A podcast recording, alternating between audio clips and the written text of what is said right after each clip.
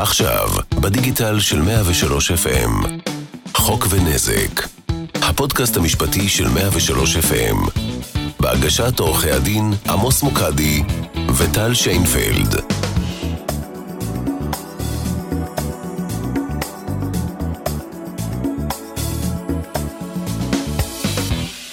שלום למאזינים וברוכים הבאים לפרק נוסף של חוק ונזק. אחרי ששוחחנו קצת על תביעות נזיקין למיניהן, לרבות תאונות עבודה ותאונות דרכים, אנחנו מבקשים בפרק הזה לעבור לדבר קצת על תחום אחר, נוסף ולא פחות עיקרי בו מטפל משרדנו, והוא תביעות ביטוח. שלום טל. שלום עמוס. בואו נדבר רגע מהן תביעות ביטוח. מדובר באותן תביעות שמבוטחים מגישים נגד המבטחות שלהם. אדם שנפגע ונגרם לו נזק, אז מעבר לתביעה הנזיקית שעליה דיברנו בעבר, יש גם תביעה ביטוחית. אה, הכל כמובן בהנחה שאותו אדם ביטח את עצמו גם בביטוחים פרטיים. זו יכולה להיות תביעה בגין הנכות שנגרמה לו, שזו תביעה שבמסגרתה חברת הביטוח תשלם לו איזשהו סכום פיצוי קבוע בגין כל אחוז נכות. אה, זו יכולה להיות אה, תביעה בגין אובדן כושר עבודה, כשחברת הביטוח תשלם איזושהי גמלה חודשית, כל עוד אותו אדם לא יכול לעבוד בעקבות הפגיעה. אה, זה כמובן לא חייב להתמקד בתאונות בלבד. ישנם ביטוחים המכסים גם מחלות שונות, ישנם גם ביטוחי בריאות, וגם כמובן הצד היותר משעמם במרכאות של תביעות רכוש, הצפות שנגרמות בבית, נזקים לעסקים וכדומה. למעשה, מדי יום מתרחשים אירועים ביטוחיים שונים, המזכים את המבוטחים בתשלום של תגמולי ביטוח על פי הפוליסות הרלוונטיות. יחד עם זאת, ישנן מספר סוגיות הנוגעות לתביעות אלו, שלדעתנו כדאי לשים עליהן דגש, וזה מה שננסה לעשות בפרקים הבאים. ונתחיל אולי באחד הכללים החשובים ביותר, ממנו גם נובעת אחת הטעויות הנפוצות והקשות ביותר, והיא סוגיית ההתיישנות בדיני ביטוח. נסביר קודם למאזינים שהתיישנות היא למעשה מה שאנחנו המשפטנים מכנים מחסום פרוצדורלי או מחסום טכני. החוק קובע שאף שלאדם יש זכות לתבוע ולקבל פיצוי או תשלום, אם הוא איחר בהגשת התביעה זהו. התביעה התיישנה והוא יהיה מנוע מלתבוע יותר. כן, המחסום הזה הוא מחסום מקומם מאוד, כי כמו שאמרת, גם אם יש זכות מלאה לתשלום, אם התביעה לא הוגשה בזמן, היא תידחה על הסף ואותו אדם יוותר ללא פיצוי. אה, ראינו למשל מקרים של אנשים שנפגעו קשות, ורק בגלל האיחור הפרוצדורלי הזה לא קיבלו מאומה. אלה סיטואציות בהחלט לא פשוטות. שואלים אותי תמיד, למה בכלל יש מחסום כזה? למה יש התיישנות? הרי זו טענה מקוממת. למה מי שמגיע לו לא יהיה זכאי לקבל את מה שמגיע לו רק בגלל פאול טכני? אה, התשובה היא שצריך להגן גם על זכויות הנתבע. לא כל נתבע הוא באמת מזיק או חייב, שלא יצטרך לשמור על מסמכים שנים על גבי שנים, שלא יצטרך לשמור על הראיות או ההוכחות שיש לו, וגם, כמובן, כדי לסייע למערכת המשפט שעמוסה גם ככה, שתטפל בבעיות ההווה ולא העבר הרחוק. כן, אבל בגלל שהטענה באמת מקוממת, בתי המשפט ייטו תמיד להעדיף את הזכות של התובע, אם אפשר להתגבר על טענת ההתיישנות. ממש יעשו מאמץ לסייע. זאת אומרת, הטענה הזאת תפורש בצמצום, אה, וככל שניתן יאריכו את תקופת ההתיישנות. אני כמובן מסכימה עם הגישה הזו. גם אני. אה, בואו נדבר מעט על הכללים. בתביעות רגילות, תביעות אזרחיות, תביעות נזיקין, ולמעשה כל תביעה שאינה בענייני מקרקעין, תקופת ההתיישנות היא בת שבע שנים, וסופרים מהיום שנולדת עילת התביעה תכף נדבר מה המשמעות של זה. כן, דווקא שבע שנים זה איזשהו נתון שמוכר יחסית לציבור, אבל תתפלאו לשמוע שבשנת 1981 נקבע במסגרת חוק חוזה הביטוח, שבתביעות ביטוח ישנה אה, תקופת התיישנות מקוצרת של שלוש שנים ממועד קרות מקרה הביטוח. למעשה יש כאן פגיעה חמורה וקשה יותר בתובע, מקצרים לו ביותר מחצי את התקופה שבה הוא יכול לתבוע. זה רק מראה את כוחן העצום של חברות הביטוח, שהצליחו להביא לכך שבמקרה שלהן, התביעות נגדן תוגבלנה בזמן כה קצר, וזה עוד קרה במסגרת חוק שבעיקרו הוא כן חוק סוציאלי, שאמור להיטיב ואף מיטיב בפועל עם מבוטחים. כן. אוקיי, אז מה אנחנו צריכים לעשות במסגרת שלוש השנים הללו? הרבה אנשים חשבו שדי אם הם יגישו טופס תביעה לחברת הביטוח, יודיעו שבאמת קרתה להם איזושהי תאונה, אה, ויצרפו את המסמכים הרפואיים, ויענו על הדרישות של חברת הביטוח, ואז בעצם יתחיל הטיפול של חברת הביטוח, ומכאן ואילך הם מוגנים מהתיישנות, והתביעה שלהם תטופל. אז זהו שלא.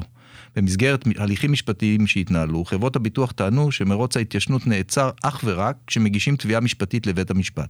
כלומר, לא פנייה לחברת הביטוח, לא שיחה בעל פה, לא העברת מסמכים, רק ברגע שמוגשת תביעה משפטית, בעצם נעצר מרוץ ההתיישנות. כן, כמובן שאם הייתה מספיקה לנו פנייה לחברת הביטוח בלבד על מנת לעצור את מרוץ ההתיישנות, זה מקל מאוד על המבוטח. ברגע שנדרשת הגשת תביעה משפטית של ממש, זה כבר עניין הרבה יותר מסובך, אה, עניין שלוקח הרבה יותר זמן. אז היינו מצפים כביכול שבית המשפט יבוא לקראת המבוטחים בעניין הזה, אבל באופן מפתיע, בית המשפט העליון הכריע שרק הגשת תביעה משפטית עוצרת את את מרוץ ההתיישנות, ואת זה חשוב לזכור. עד שלא מוגשת תביעה משפטית, אנחנו כל הזמן עם אותו שעון שממשיך לרוץ, וברגע שחולפות שלוש שנים, חולפות גם הזכויות של אותו נפגע. נכון, את לא מתארת לך מה קרה עם מתן פסק הדין של העליון הזה. לפתע נמחקו לחברות הביטוח בבת אחת אלפי תביעות מהמדפים, רווחים עצומים על מבוטחים שלא הגישו את התביעה תוך שלוש שנים, ועכשיו הם מנועים מלתבוע. כן, לכן זה דבר שאנחנו מאוד מקפידים לומר שוב ושוב לכל לקוח שמגיע אלינו עם תביעת ביטוח, וגם לכל מי שמאזין לנו היום. בעניין הזה, כמובן, ראינו כבר את כל המקרים האפשריים, כולל אנשים שהתביעה שלהם מתיישנת מחר, אבל הם חשבו שיש להם שבע שנים, אז הם פשוט לא עשו דבר. אני יכולה גם להגיד לכם באופן אישי שאין כמו הלחץ של הגשת תביעה, של הכנה והגשתה לבית משפט באותו יום, רק כדי שאדם לא יאבד את כל הזכויות שלו. כן, כיף גדול. בכל מקרה, זה הכלל, וחשוב מאוד לזכור אותו. אבל אנחנו תכף נראה שכמו לכל כלל, יש לו חריגים ואפשרויות להארכת התקופה. אז רק לאחרונה אה, המחוקק בעצמו הבין, אמנם באיחור ניכר, שיש כאן פגיעה במבוטחים, ולא מזמן הוארכה תקופת ההתיישנות בתביעות של ביטוחי חיים, כלומר תביעות פטירה של אדם, ביטוח מחלות ואשפוז וביטוח סיעודי לחמש שנים. במקום שלוש שנים, חמש שנים. כן, הרעיון מאחורי זה היה להאריך את תקופת ההתיישנות באותם מקרים, בהם יש חשש גדול יותר שהמבוטח או חליפיו, זה אומר אלה שבאים במקומו, אינם מודעים לגמרי לסוגי הכיסויים הביטוחיים שיש לו. למשל, במקרים של פטירה, היורשים או המוטבים של הנפטר או הנפטרת לא יודעים בדיוק אילו זכויות היו לנפטר, איזה פוליסות היו לו, אם בכלל, ולכן האריכו להם למעשה את התקופה שהם יכולים לתבוע. נכון, אחד המקרים שזכורים לי באמת כעורכת דין צעירה, הייתה של אה, זוג הורים שהבן שלהם נפטר, למיטב זיכרוני הוא היה בן 30, כבר לא גר איתם באותו בית, אה, ואותם הורים לא ידעו אילו פוליסות היו לו, אם בכלל היו לו, וכשנודע להם שבכלל, שלמעשה הייתה פוליסה לביטוח חיים, הם הגישו תביעה, אבל הם איחרו את המועד, אה, והתביעה שלהם נדחתה מחמת התיישנות, וכמו שציינת קודם, אין מקרים יותר כואבים מאלה. כן, אותו הדבר במקרה של מבוטחים שנמצאים במצב סיעודי.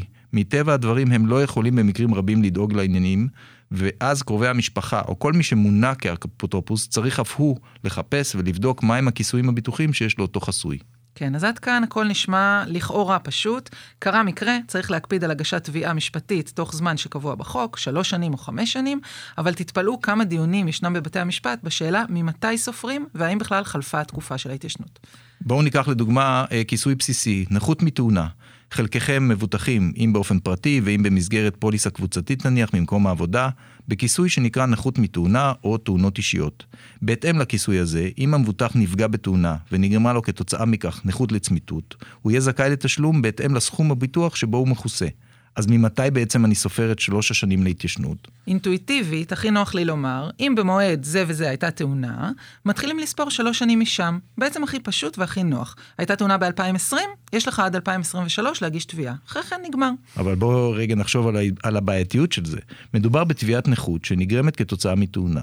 אם לאדם הייתה תאונה כלשהי, הרי לא מיד הוא יודע או מבין שיש לו נכות. ויותר מכך, נכות היא לא דבר שנוצר ביום אחד. הרי אם אדם שבר את היד, יש לו זמן שבו היד תהיה מגובסת. אחרי כן הוא יעשה פיזיותרפיה, ינסה לשקם את עצמו. רק אחרי פלוס מינוס שנה נדע את מצבו האמיתי. אז מה יקרה אם יום אחרי התאונה אותו אדם יגיע לחברת הביטוח ויבקש לתבוע בגין הנכות שנגרמה לו? הרי חברת הביטוח תדחה אותו ותגיד לו שאין לו עדיין נכות קבועה, ושיחזור בעתיד כשתהיה, אם תהיה כזו. נכון, אז השאלה בעניין הזה כמובן, אם אני לא יכול להגיש עדיין תביעה, למה בכלל אנחנו מתחילים לספור את מרוץ ההתיישנות ממועד התאונה? למה לא לחכות שהנכות שלי בעצם תתגבש ותהפוך לנכות צמיתה, ורק אז נתחיל לספור את שלוש השנים? כביכול, זו טענה שיש בה הרבה היגיון. אה, אבל בפועל, מצד שני, נגרמו הרבה בעיות, היה הרבה בלאגן והרבה סימני שאלה. תביעות היו מוגשות לבתי המשפט, ובעצם לא היה מועד ברור להתיישנות.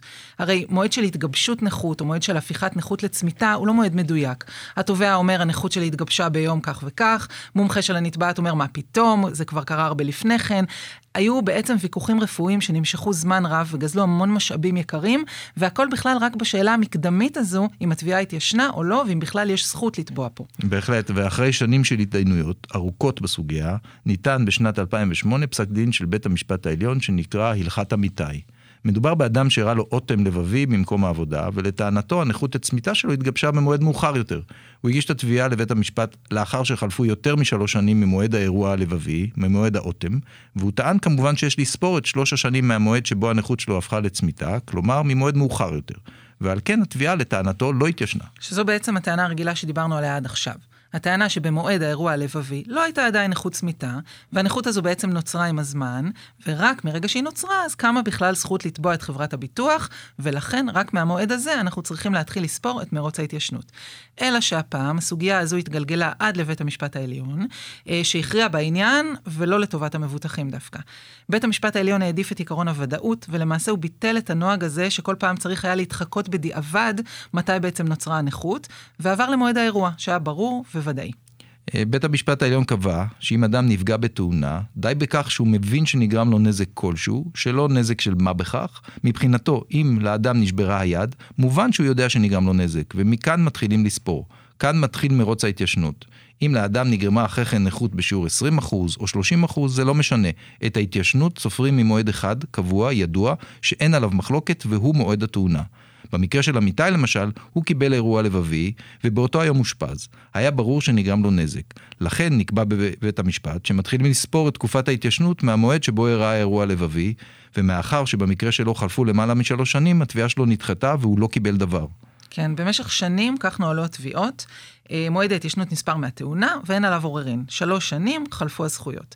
יחד עם זאת, בשלב מסוים המחוקק הבין את הבעיה, ובעצם בא ואמר, אכן, יש סוגיה של ודאות, והרבה יותר ברור באמת מה מועד אירוע התאונה, אבל אני מעדיף עדיין את זכויות המבוטחים. בביטוח, כמו שאמרנו, ממילא יש התיישנות מקוצרת, ולא הגיוני שהמועדים ייספרו אפילו לפני שקיימת נכות בפועל, נכות צמיתה בפועל. לכן, נקבע בחוק, שכשעילת התביעה היא נכות שנגרמה מתאונה או מחלה, תקופת ההתיישנות תיספר מהיום שקמה למבוטח הזכות לתבוע את תגמולי הביטוח. במילים אחרות, מהמועד שהנכות שלו התגבשה לכדי נכות צמיתה. אה, כן, יחד עם זאת, למרות התיקון לחוק, יש נקודה שחשוב לזכור. יש כל מיני גופים שקובעים לנפגעים נכויות, כמו המוסד לביטוח לאומי, משרד הביטחון וכדומה. מה שחשוב לדעת בהקשר הזה, הוא שהמועד עצמו שבו הם קובעים את הנכות מועד אקראי לחלוטין. אדם יכול לפנות למוסד לביטוח לאומי בכל מועד שהוא, ואם הוא זכאי לכך, תיקבע לו נכות. זה לא אומר שהנכות התגבשה או הפכה לצמיתה באותו רגע, זה בסך הכל אומר שהוא פנה באותו רגע. כלומר, אין לכך השפעה על השאלה מתי באמת התגבשה אותה נכות, ולכן המועד של קביעת הנכות על ידי אותם גופים אינו המועד שממנו מתחילה הספירה. כן, לשם המחשה באמת היו תביעות של אנשים שהתבססו על קביעות של המוסד לביטוח לאומי. הקביעות הללו ניתנו באיחור ניכר, והטענה של אותם אנשים הייתה שרק במועד זה בעצם ניתנה נכות, רק במועד זה בעצם הם הבינו שיש נכות, ולכן ניתן לספור את תקופת ההתיישנות מהמועד הזה. בית המשפט העליון התייחס גם לנושא הזה, וציין שעצם העובדה שהמוסד לביטוח לאומי, משרד הביטחון, רופא שפנינו אליו או כל גוף אחר, עצם העובדה שהם התייחסו ביום מסוים לאותה נכות, עדיין זה לא אומר שזה היום שבו שבו הנכות הזו נוצרה או התגבשה, ולכן אנחנו לא נספור את מועד ההתיישנות דווקא מהמועד השרירותי הזה. אוקיי, okay, אז עד כאן דיברנו על המועד שבו מתחילה תקופת ההתיישנות. במקרים רבים שבהם ידוע לנו שהייתה תאונה, וידוע לנו שנגרם נזק. מה קורה כשאדם בכלל לא יודע שנגרם לו נזק כזה, ושעדיין אפילו לא מודע לזכות שלו לתבוע? למשל, במקרה של מחלה שמקננת בגוף, אבל אדם עדיין לא יודע עליה. ברור שכל עוד המחלה לא התגלתה ואובחנה, אותו אדם גם לא יכול היה לתבוע, ולא מתחילים לספור לו את תקופת ההתיישנות, אלא מהמועד הראשון שבו נודע לו אודות המחלה. כן, זה נושא שמעוגן במפורש בחוק ההתיישנות, והוא נקרא התיישנות שלא מדעת. החוק מגן על תובע במקרה שהעובדות שמהוות את עילת התביעה לא היו ידועות לו, ושהוא גם לא יכול לדעת אותן באופן רגיל. תכף נסביר את זה. אז ניקח דוגמה של מבוטחת שעושה בדיקה שגרתית, ומתגלה שיש לה גידול במעיים. לפי הגודל מדובר בגידול שקיים לפחות זמן מה, יכול להיות אפילו שנים. לא ניתן יהיה לטעון כלפי אותה אישה שיש לספור את תקופת ההתיישנות מהמועד שבו הגידול נוצר, אלא רק מהמועד הראשון שבו הוא התגלה ואובחן. כן, כי אז אנחנו בעצם מענישים אותה פעמיים. גם היא גילתה את המחלה שלה באיחור, וגם היא לא תהיה זכאית לקבל כספים מהביטוח. זה לא הגיוני בעליל. אבל זה כמובן לא אומר שכל אדם יוכל לטעון לא ידעתי, ובכך לקבל ארכה אוטומטית להתיישנות. החוק מוסיף וקובע שאדם יוכל ליהנות מהארכת תקופת ההתיישנות אם הוא באמת לא ידע על זכותו לתבוע, אבל גם לא יכול היה לדעת על כך. כן, והמבחן הזה נקבע כרגיל בספירה המשפטית שלנו, על פי מבחן האדם הסביר. מה אדם סביר היה אמור לדעת בנסיבות העניין? למשל, אדם שחולה במחלה קשה מגיש תביעה אחרי שש שנים, כמובן אחרי תקופת ההתיישנות, וטוען, לא ידעתי בכלל שיש לי כיסוי בפוליסה שמפצה במקרה של מחלה. האם זה מספיק? אז נקבע שלא. מאחר שאנו מצפים מאדם סביר שלא יישב בחוסר מעש, אלא ילך לבדוק את הזכויות שלו. במקרה כזה, עיון בפוליסה או אפילו טלפון לחברת הביטוח היו פותרים את הבעיה, ובכל זאת היו לו חמש שנים לעשות את זה. אה, לעומת זאת, ניקח למשל מצב, וזה עוד תיק שנוהל אצלנו במשרד, שבו אדם קיבל פירוט מחברת הביטוח לגבי הביטוחים שהיו לו, ומהפירוט הזה נשמט, בגלל טעות של חברת הביטוח, כיסוי מסוים שהוא היה יכול להסתמך עליו. נקבע שמאחר שחברת הביטוח הטעתה את המבוטח, ומאחר שאדם סביר רשאי להתבסס על המידע שניתן לו מחברת הביטוח, אז בעצם נראה אותו כמי שלא ידע על זכויותיו וגם לא יכול היה לדעת. ובמקרה הזה הוארכה תקופת ההתיישנות. אה, אגב, יש עוד חריג להתיישנות שאולי כדאי שנתעכב עליו, זה החריג של ליקוי נפשי או שכלי. אם המבוטח לא היה מסוגל לדאוג לענייניו מחמת ליקוי נפשי או שכלי, ולא היה עליו אפוטרופוס, התקופה הזו לא תחשב במניין תקופת ההתיישנות. שזה כמובן הגיוני ומתחבר להתיישנות שלא מדעת. אי אפשר לקנוס מבוטח על זה שהוא לא הגיש תביעה במועד, אם הוא לא היה מסוגל לעשות את זה. טוב, סוג נוסף של כיסויים ביטוחיים הוא כזה שמקנה זכות לתשלום פיצוי שבועי או חודשי. למשל, במקרה של ביטוח אובדן כושר לעבודה שהזכרנו קודם, או ביטוח סיעודי, מבוטח שנמצא זכאי אמור לקבל איזושהי גמלה חודשית. כאן למעשה עילת התביעה קמה כל פעם מחדש, כל שבוע או כל חודש. אה, זו עילה שנקראת עילה מתחדשת. במקרה כזה סופרים את תקופת ההתיישנות כל שבוע או כל חודש מחדש לגבי כל תשלום. זה נשמע מסובך, אבל זה פשוט כל חודש תשלום מתיישן כעבור שלוש שנים. אז התביעה של חודש ינואר תתיישן תוך שלוש שנים מאותו חודש ינואר, והתביעה של חודש פברואר שלאחריו תתיישן תוך שלוש שנים מחודש פברואר, וכך הלאה. כן, עכשיו חשוב לציין שכל מה שאמרנו חל כמובן על תביעות של מבוטחים בגירים. לגבי קטינים, כלומר ילדים עד גיל 18, תקופת ההתיישנות, שלוש שנים או חמש שנים, נספרת רק מהמועד שהגיעו לגיל 18. אז אלה הכללים הבסיסיים שנוגעים להתיישנות תביעת ביטוח. כללים שחשוב לדעת ושיכולים לחרוץ את גורל התביעה עוד לפני שהתחילה. בפרק הבא נשוחח על עוד סוגיה בענייני ביטוח, ובפרט על נושא של העלמת מידע רפואי בעת ההצטרפות לביטוח, ואיך זה יכול להשפיע על התביעה ועל הזכות לפיצוי. אז תודה שהאזנתם לנו וניפגש בפרקים הבאים של חוק ונזק. חוק ונזק, הפודקאסט המשפטי של 103 FM, בהגשת עורכי הדין עמוס מוקדי וטל שיינפלד.